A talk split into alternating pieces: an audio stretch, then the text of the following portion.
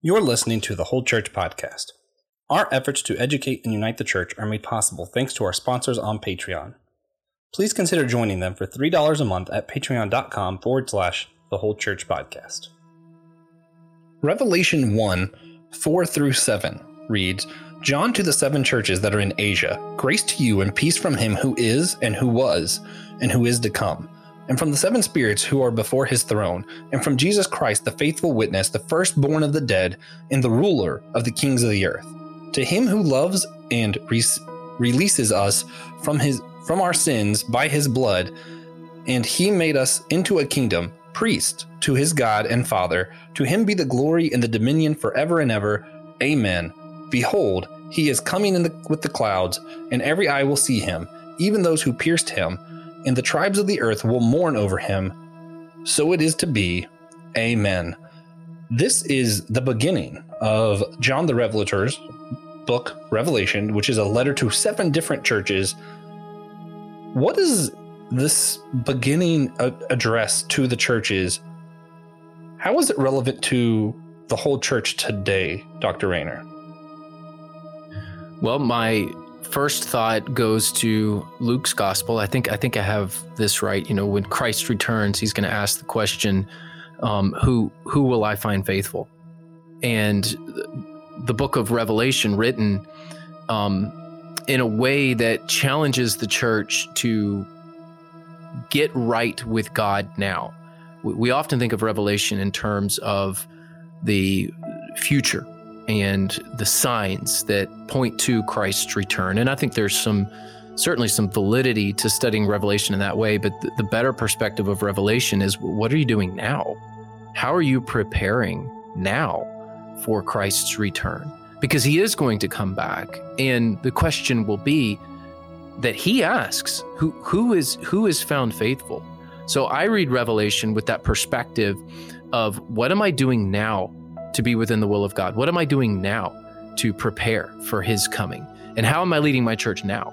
Um, so the word that pops into my mind is now. Whatever you whatever you should be doing for God, you need to do it now. Hmm. Amen.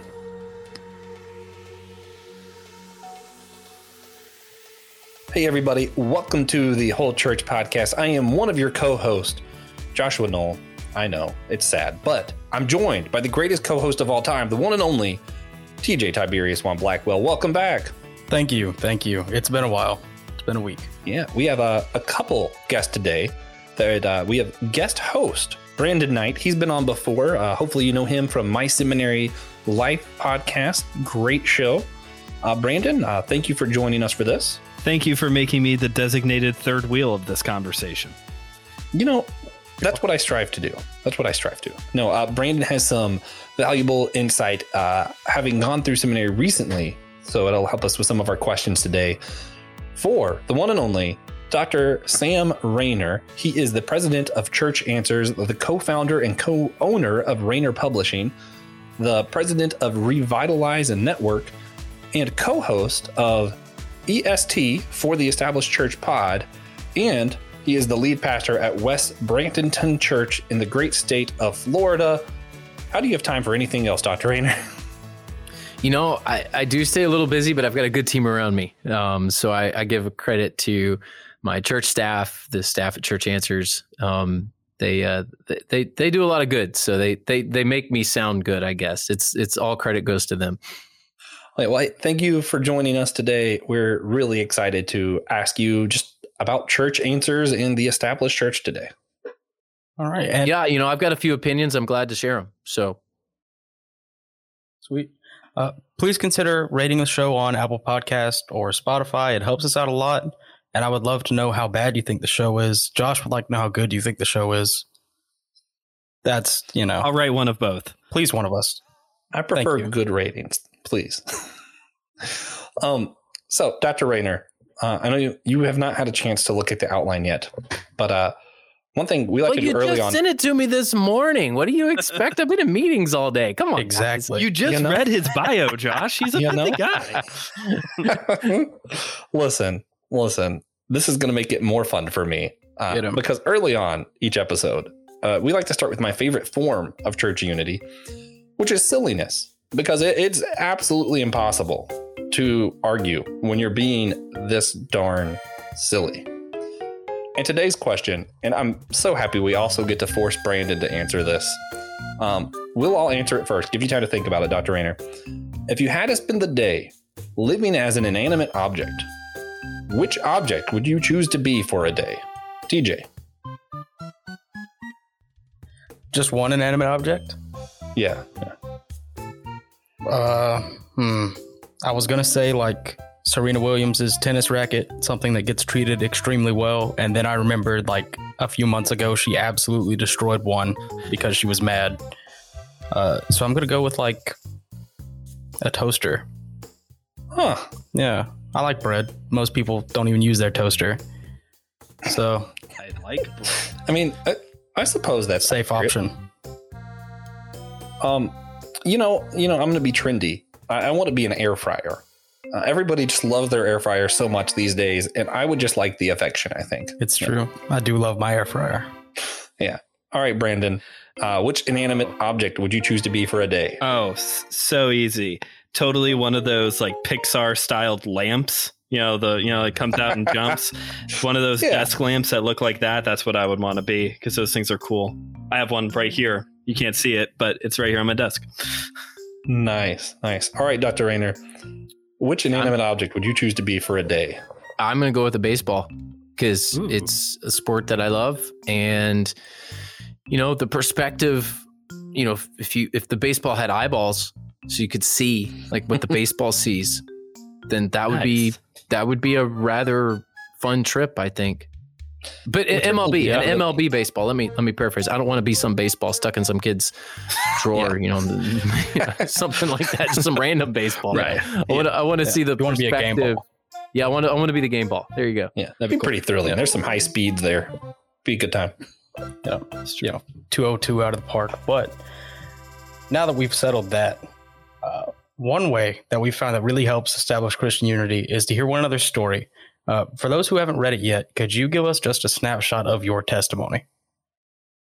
Oh, of me? Uh, you talking to me? Yes, yes. Brandon All right. does not get asked questions here.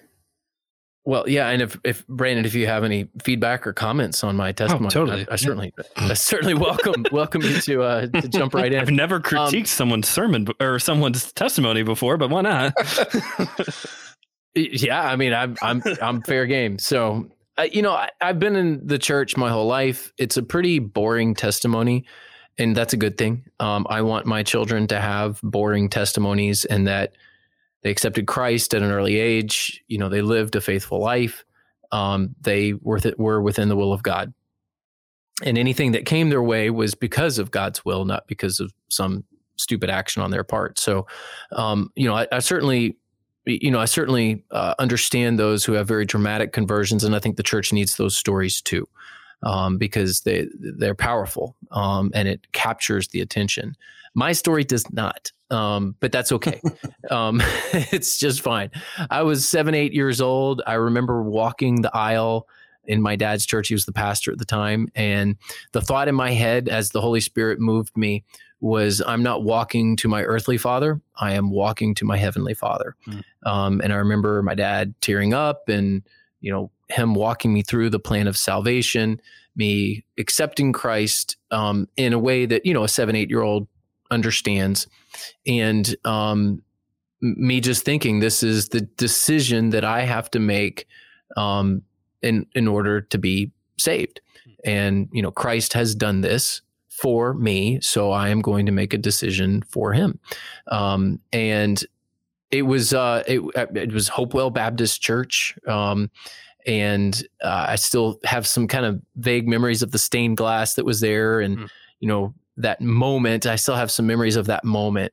Um, I wish my parents had written the day down because I, I don't know the date, but um, that was somewhere somewhere in seven seven or eight uh, years old, and uh, and and I've kind of just lived a life that, um, though it had some rocky points between sixteen and twenty, um, you know, I've I've pretty much just very steadily grown in Christ since that time, and uh, haven't you know lived perfectly. Of course, um, I still need a lot of sanctification, but God has been good. Um, got a wonderful family. My wife is incredible. I have four and a half kids, and I say half because we foster.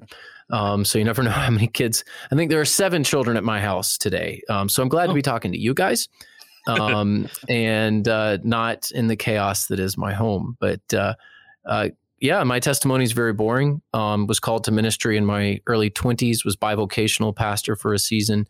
Uh, now I'm co what I call co-vocational. Uh, in that I pastor a church. I'm a lead pastor here at West Bradenton, but also do some other stuff like Church Answers. Wow. Nice. Well, speaking along the line of church answers, you know, you talked about briefly there that your dad was also a pastor and you come from a ministry family. What insights do you have into why your father founded Church Answers and what led you to get involved yourself? Yeah, yeah. So that's a long story. That's actually a longer story than my testimony. Um, and I do appreciate you asking about the company. The company started back in 1988, 1989 um, when I was eight, nine years old. Um, we were living in Florida, um, in St. Petersburg, and my dad was asked by another area pastor just to help, and so he w- gave him a report. You know, went over there. You know, basically consulted. He didn't know he was consulting. And then the the area pastor called him back after he'd submitted the report and said, "Well, what are you going to charge for this?" My dad was like, "Charge." You know, I I didn't know I was supposed to. um, so, so he started a little business just to help churches. Um, and it started, if I remember the name right, back in the late 80s, early 90s, it was Church Growth Visions, I think. And that sounds very hmm. late 80s, early 90s, right out of the church growth movement. Yeah, it's, a, you know, totally, totally something from that era. And the, you know, the company has just kind of grown steadily since then.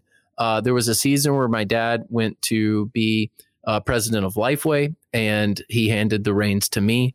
Uh, it was actually about 13 years that he was at Lifeway, and then when he retired from Lifeway, he kind of came back and said, "Well, let's you know let's really grow this thing." And you know, since about 2016, 2017, when the the idea of Church Answers began, but it you know it was it was birthed out of church growth visions and Rainer Group and all these mm-hmm. cons- consultations that we had been doing. But we wanted to the, the idea behind Church Answers was it actually started with a very simple idea. You know, consultations can be expensive, and sometimes pastors just have like a question. Like, I just want mm-hmm. this question answered. I don't want to hire you for all this money to do a full, you know, broad scope consultation. I just can you just answer this question? And so we created Church Answers Central, uh, which is part of our subscription, where 24 seven you can just get into what amounts to a forum and ask a very basic question. Mm. You know, it's you know extraordinarily cheap, just ten bucks a month, and you know anytime you need help, you can get into that forum and seek the answers that you need. Um, so we were looking for a very low cost way of helping churches so that pastors can get the answers that they want. And it's grown from there. We started, you know, doing resources and certifications and all sorts of other things that Church Answers does now. Um, but yeah, it was birthed out of the idea of let's go help churches. And my dad didn't even know when he started it back in the late '80s that he was supposed to charge people. So that's that's how it all began. And yeah, today and now today, where um, you know our reach is about you know depending on how you count your because we give away 95% of our resources mm. then we charge awesome. 5% so the the model is yeah we we you know we got to pay the bills we have 24 people that are on our team not all full time, but um, and you know they they count on the company for you know their payroll. But how can we do this in a way that you know the vast majority of what we do is just free to the church? Mm-hmm. Um, so we have a model, we have sponsorships, and then we have about five percent of our products that we charge for. Um, but 95% of our stuff we you know we do for free and um, it's been a fun ride. Our, our resource reach is you know five to eight million a year, mm. wow. and wow. we're in every country in the world and two out of three churches in the United States. So you know it's we've got a pretty broad audience that we're glad to have and honored to have. Um, but I think it's partly because of our model because the yeah. the vast majority of people that interact with us are consuming the free content, which we're glad. We're glad to do that. Um, we want to help as many churches as we can. Yeah. Yeah. Chances are, right. uh, if you've been in church leadership for any extended period of time, you've probably use some of resources from Church Answers. You probably know the Rainer family name. Mm-hmm. Yeah. Yeah, I'm sorry if you do. I apologize. no, it's great stuff. Yeah. So, does Church Answers Answers have resources for churches outside of the evangelical circles, like the Orthodox and Catholic church leaders? Yeah, we, we interact with any number of um, different tribes. Uh, we've done some work for people outside of you know an evangelical tribe. We do lean more conservative, and we don't you know we don't hide that fact. Um, mm-hmm. You know that's just our bent. We're Bible believing, um, and you know we we always consult and you know um, help churches with the perspective of a high the high we have a high view of the sovereignty of God we have a high view of God's word hmm. um, and but we we help any number of churches with any number of things. We're we're known for practical church leadership. Um, we don't we don't often get asked theological questions because well there's people that are more skilled theologians than we are. As a pastor i do consider myself a theologian. I think every pastor needs to be skilled theologically and understand yeah. You know the basics of the faith, certainly the fundamentals of the faith, but also be able to communicate to your church and teach your church. Mm-hmm. So every pastor is a theologian, but people don't come to us for nuanced views of theology. There are others who do that much better than we do. Um, what we do is things like how do you read financial statements at the church? How do you deal with the cantankerous deacon? Um, what's the best structure for our church? Um, you know, I've got all these leadership issues and I have all these people issues. How do I get through this? Um, th- that's really what we feel like we add to um, the church conversation. Uh, so we do end up helping a you know a, a broad group of people, um, and it from just in any number of tribes. We're dealing we're doing a lot with the Methodists right now. Mm. we've done a lot with the Nazarenes in the past. Um, and in any given season, we can be working with goodness, a variety of denominations and and uh, people of different backgrounds, and, and, that's fun. It makes it exciting, and I learn. I learn nice. a lot when you listen and you research and you dive into others who you may have very little knowledge about. You you really learn a ton, and I think that learning process is is helpful for everybody. I wish more people would do it. yeah, yeah, that's a large part of why we wanted to have you on the show. Is we I love your resources and how much I see polls and different things from all these different kind of denominations. I'm like, this guy mm. is working with the whole church, so it makes sense for him to be on the whole church podcast. yeah, yeah. I mean, there there have been a few churches that we've had to turn down because of some differences in beliefs. Um, but we kind of viewed them as not really holding to they, they, were they didn't have a proper understanding of the gospel and that's our dividing line so if anybody asks well how do you know who you can work with and who you can't work with um, really the, the, the, line comes down to do you have a, a, proper understanding of the gospel? And if you do, then hey, we're glad to help you. Yeah. What would be your one sentence or two sentence? What is the gospel? Jesus. All right. Yep. Perfect. I mean, thanks for coming, everybody. Yeah, we'll so see you what, next week. yeah, yeah, yeah. So, what, yeah. what is the gospel? It's the good news of Jesus Christ. It's the evangelion uh, good spell uh, is the uh, you know is the um, old English. Yeah. So that's where the word it's an, in gospel is an English word. Good. The, the translation in, in, Greek is is good news. Um, so you know the gospel that word evangelion is um, you know somebody would ride into town and say good news, good news, evangelion, and then they the people the people of the town would crowd around and hear the news. Um, and it was typically in a you know a, some great military leader is fought a battle and won and you know all of that stuff. But the early church took hold of that good news and jesus christ preached it himself and basically said this is the, the good news for all. So good news for me is um, christ himself his message and the the culmination of god's plan of redemption. Huh.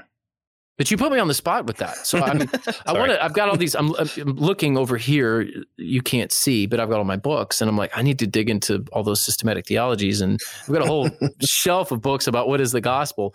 Um, so I'm sure somebody who's written a book, you know, about the gospel would say, well, Sam, I might tweak that answer just a little bit. Um, but yeah, in essence, it's Jesus, it's his message and God's plan of redemption and yeah. how people are saved. Love it. Absolutely. So you brought up earlier talking about church answers, uh, more of a resource for more of the administrative side rather than the theology side that pastors may come with. Over on my show, I'm not a usual host over here. On my show, My Seminary Life, I talk about the stuff I'm studying in grad school right now. And I just finished a class all about ministry administration. So I wanted to ask you it was an interesting class.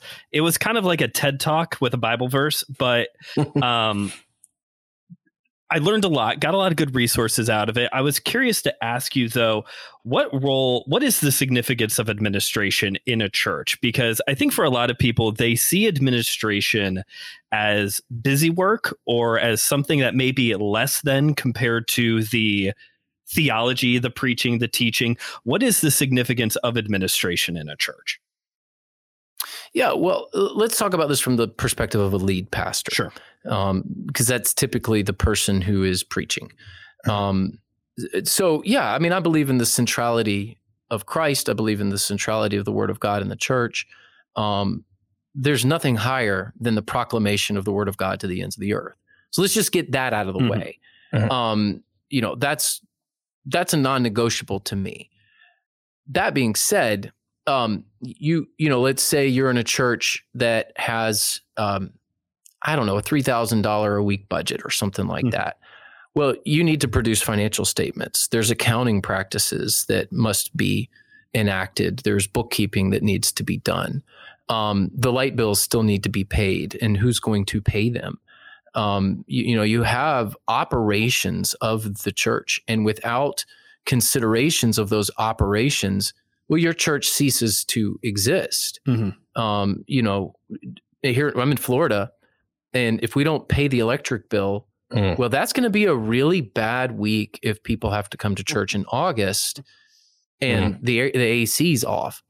Uh, so administration is what keeps the church running at a very practical level, and to dismiss administration is um, to to to make some very big mistakes. Mm-hmm. Um, I think every pastor needs to have a basic understanding of what a balance sheet and an income statement is.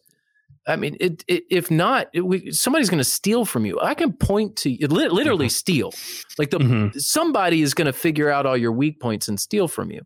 And then on the other side of things is just basic stuff like child safety. Yeah. Well, you mm. know, I don't, you know, I don't want to do administration. I, I preach the word that just preach the word. How many times have I heard that? How do you be a pastor? Just preach the word. That is the worst advice that has ever been given in the history of the world. Okay. I know that's hyperbole, but it's terrible. yeah. What are you going to do about child safety? Sure. Like, okay, just preach the word. Great. Okay. You, you have 10 families that showed up this Sunday.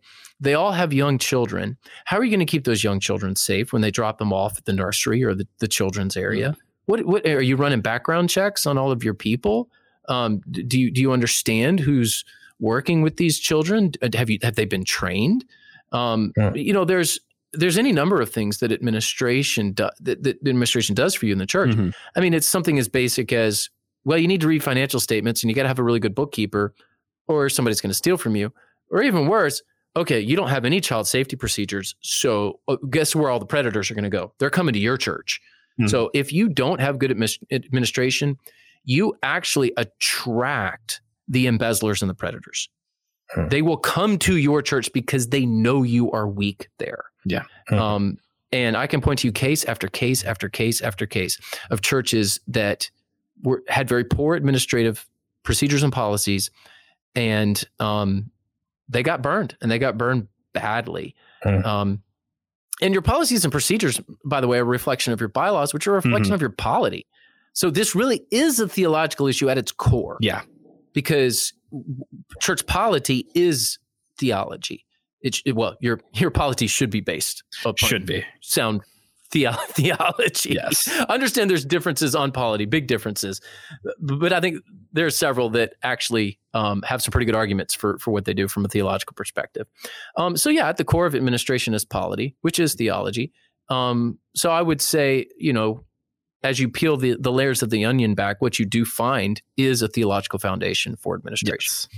Yeah. Mm-hmm. Even the word itself, this was part of the class that uh, one of the very first weeks we had to do a word study on administration and it it literally finds its roots in coming alongside of a priest to do the work of ministry like this is at its foundation a christian word that needs to be a part of any church regardless of size so yeah i agree with Hmm. There you go. Sounds like it was a great, great class. it, it it was and so it was a lot of good information i think delivery just needed a little bit of work that's all but it's an online course so what do you expect Yeah. Uh, so one last question that I have for you. I think we have a couple more questions for you, but one last question for myself. Uh, tell us a little bit about your podcast, EST for the Established Church. Well, I appreciate you asking. Yeah, you can go to est.church. It'll take you right there. Um, our our podcast started many years ago when there really wasn't much for established churches. The church planting movement was very big when I was kind of coming of age as a pastor. Um, and you know, my my 20s. I'm in my early 40s now, um, 42 to be exact. So when I was, you know, 24, 25, 26 years old, it was all about church planting and nobody was talking about the established church. I think I'm one of the first people who kind of Hmm. started using the term broadly. Okay. Um, established church as a term term's always been around. But when I started, church revitalization wasn't even a phrase. It was like, oh, you're in a turnaround church. Um, so there's this idea that you know there's 350,000 churches, depending on how you're counting. That's a real rough count in the United States, um, and the vast majority of them, almost 90 percent of them, will self-identify as needing some form of revitalization. So established churches need help, Mhm. and this is the vast majority of congregations in the United States. And by the way, the median church size in the United States is like 65, 75 people. So most churches are smaller at least what most people would say are small. Mhm. Um, you, you go to a church of 100, that's actually not a small church. That's actually bigger than the, the typical Sure. church. Yeah. Um, so we, we tend to think of these mega churches as what's the norm, and they're not. So we started EST simply because nobody was talking about the the stuff that established churches face. Hmm.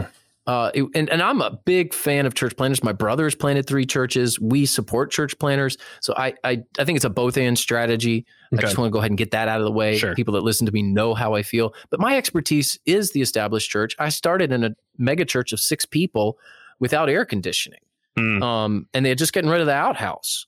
That's not a joke. I mean, they literally put in a indoor plumbing right before I got there. Wow. Um, and then I made them do another capital campaign to put air conditioning in the, in the church. And um, you know, Yeah. so when we talked about the th- when we talked about the throne room, I mean, it was not. I mean, it's not what you typically think of this as throne room in the church. I mean, they were all really excited at the fact that you can you can go to the bathroom inside now. Um, and I love that church. Yeah. It was a wonderful church. It had been around since 1856 Wow. Wow. established. Yeah, established. Um, and that's what most churches are. So EST was started because, man, we need people who love the established church. We need pastors to go into these churches to help turn them around, to revitalize them. And they can be a lot of fun.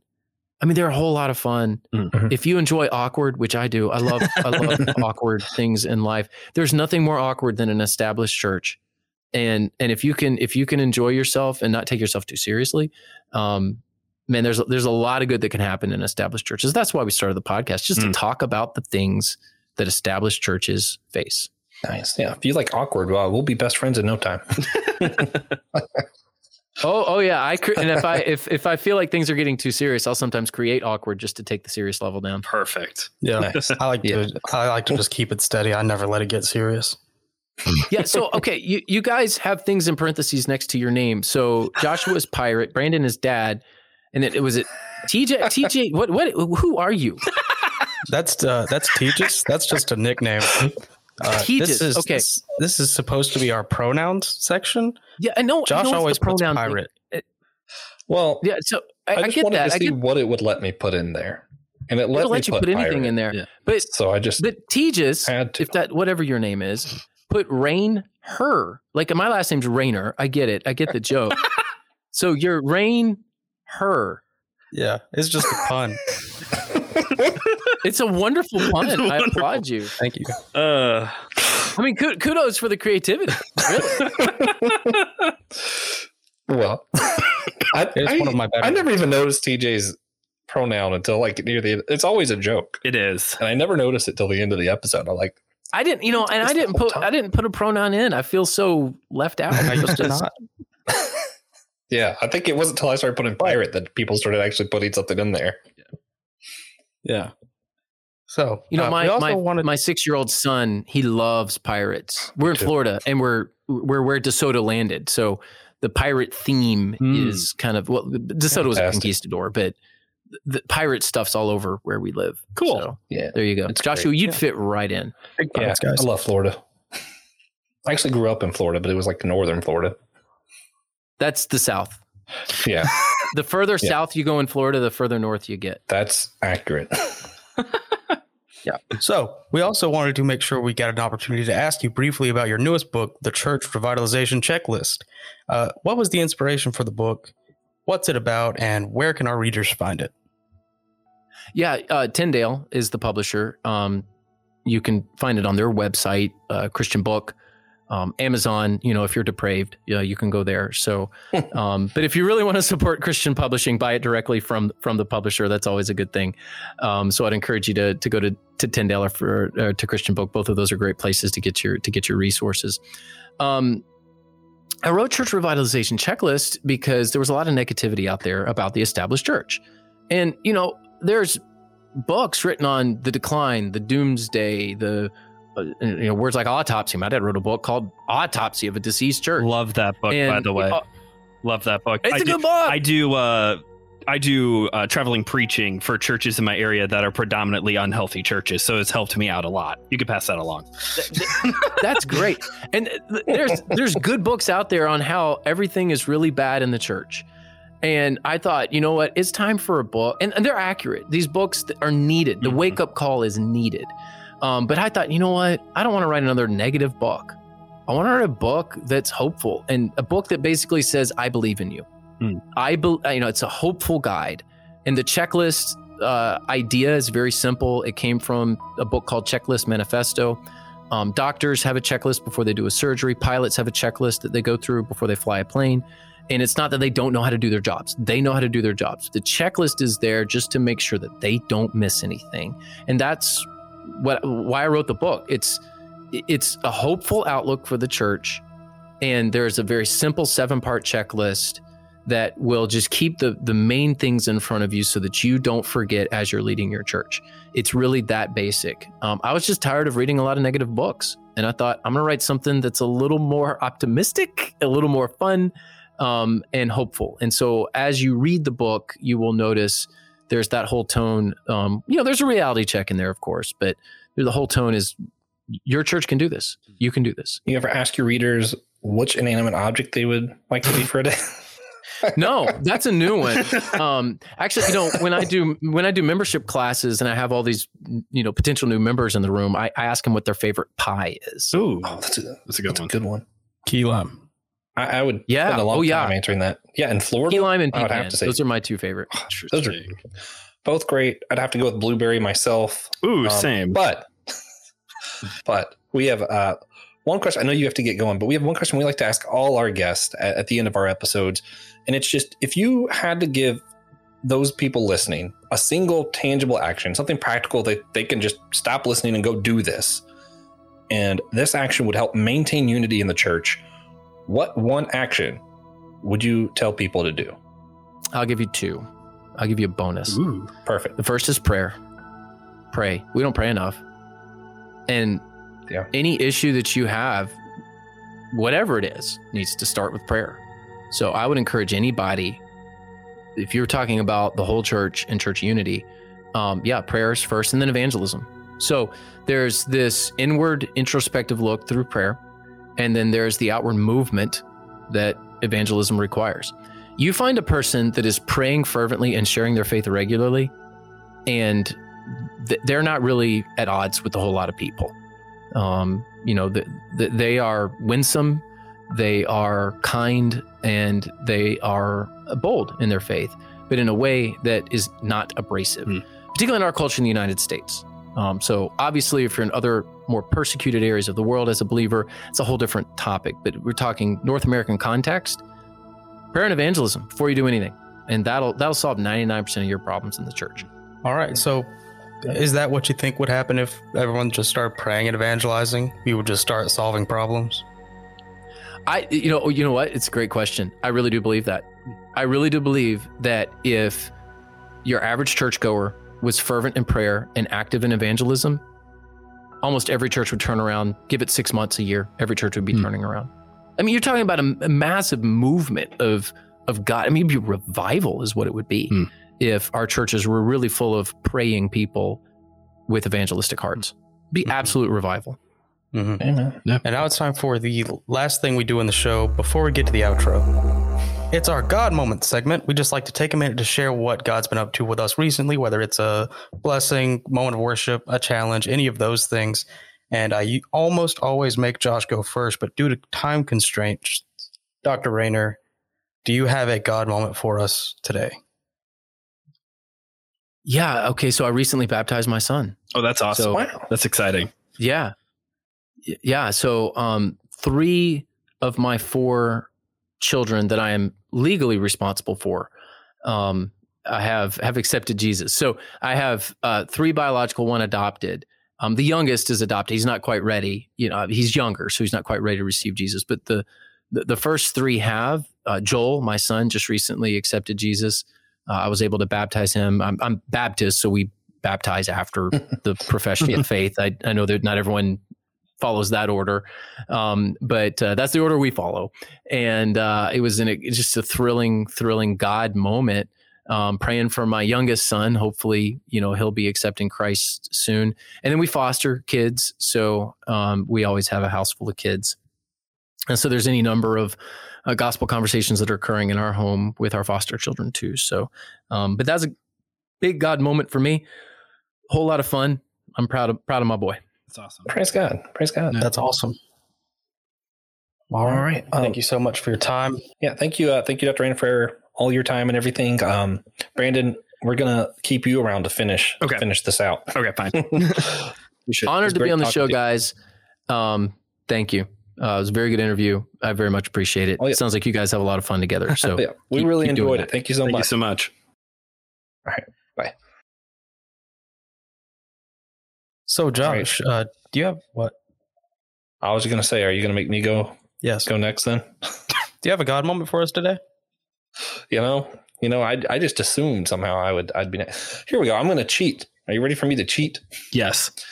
I was on this other podcast earlier today uh, called My Seminary Life.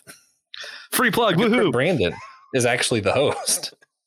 And we were just talking about college stories, and it was just a good time of reflecting of a the silly moments I've had in life, some of the things I had to be thankful for, and some of the people who really just made huge impacts on my life. And I don't know, it's just a, it was a good moment of thankfulness. So that's going to be my God moment. Now Brandon can't use it. Yeah. I had a kid. All right. Nah, I trumped you.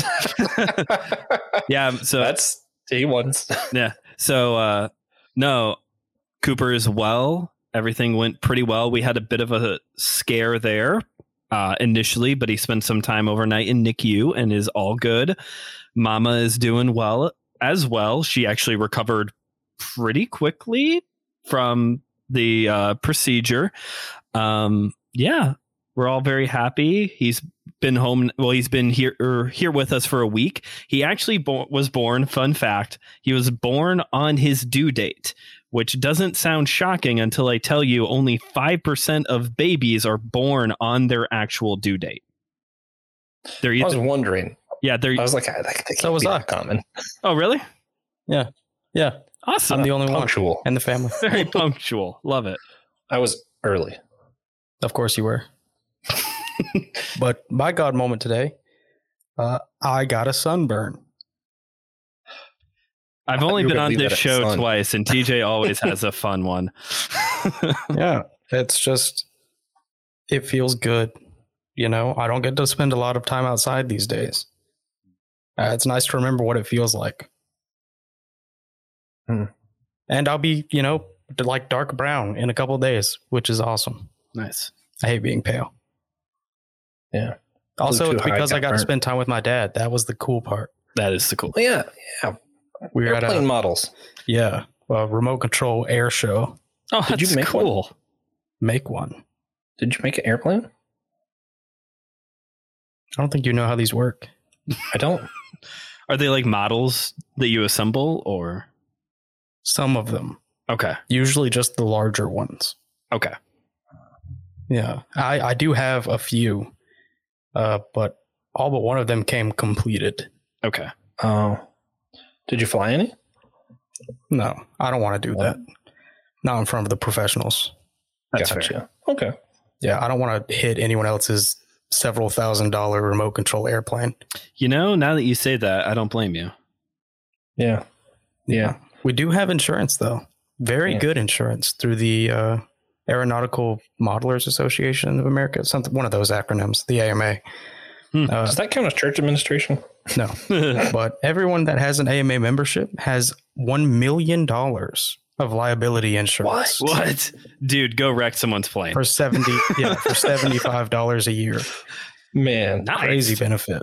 Yeah, that's insane. Yeah, it's for like I- if you like destroy a water tower or something. I don't know. Yeah. Yeah. So next month on Systematic Geekology, our other podcast, TJ is going to be talking about how he geeks out on uh, model airplanes. Yeah, really. That's I cool. could do that. Yeah, I'll just interview you. It'll be great. So, if you enjoyed this episode, please consider sharing it with a friend or an enemy. You always have that choice. You can also share it with your cousins, Yeah, that's preferable. Um, preferable. Cousins usually we- check out what you tell them to. yeah, we like cousins around here. Um, yeah, and as I said, Systematic Geekology. That's our other pod, podcast. Uh, Brandon is also one of the co-hosts over there. You can go to systematicgeekology.org to hear all of those episodes. And if you really want, you can hit host, go down, you can find my name, you can find TJ's name, you can find Brandon's name. It has everything else we're on, including Brandon's podcast, My Seminary Life.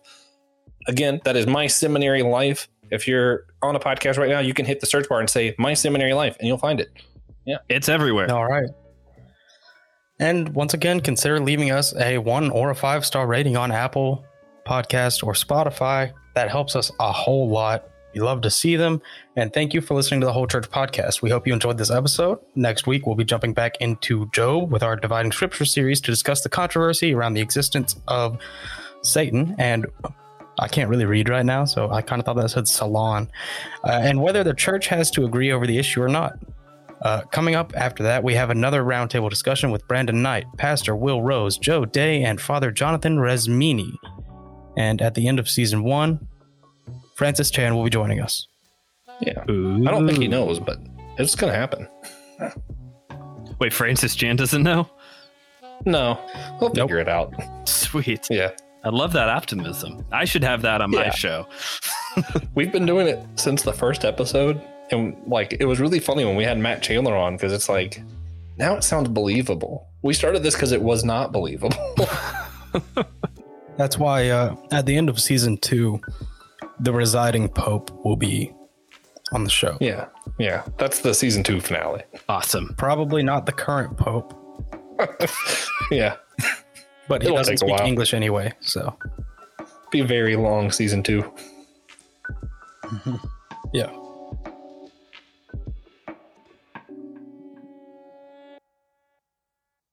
Thank you for listening to the Whole Church Podcast. Next week, we will have a roundtable discussion about church hurt with Father Jonathan Resmini, Pastor Will Rose, broadcaster Joe Day, and our friend Brandon Knight. And remember, you can always help sponsor the show at patreon.com forward slash the Whole Church Podcast. Thank you.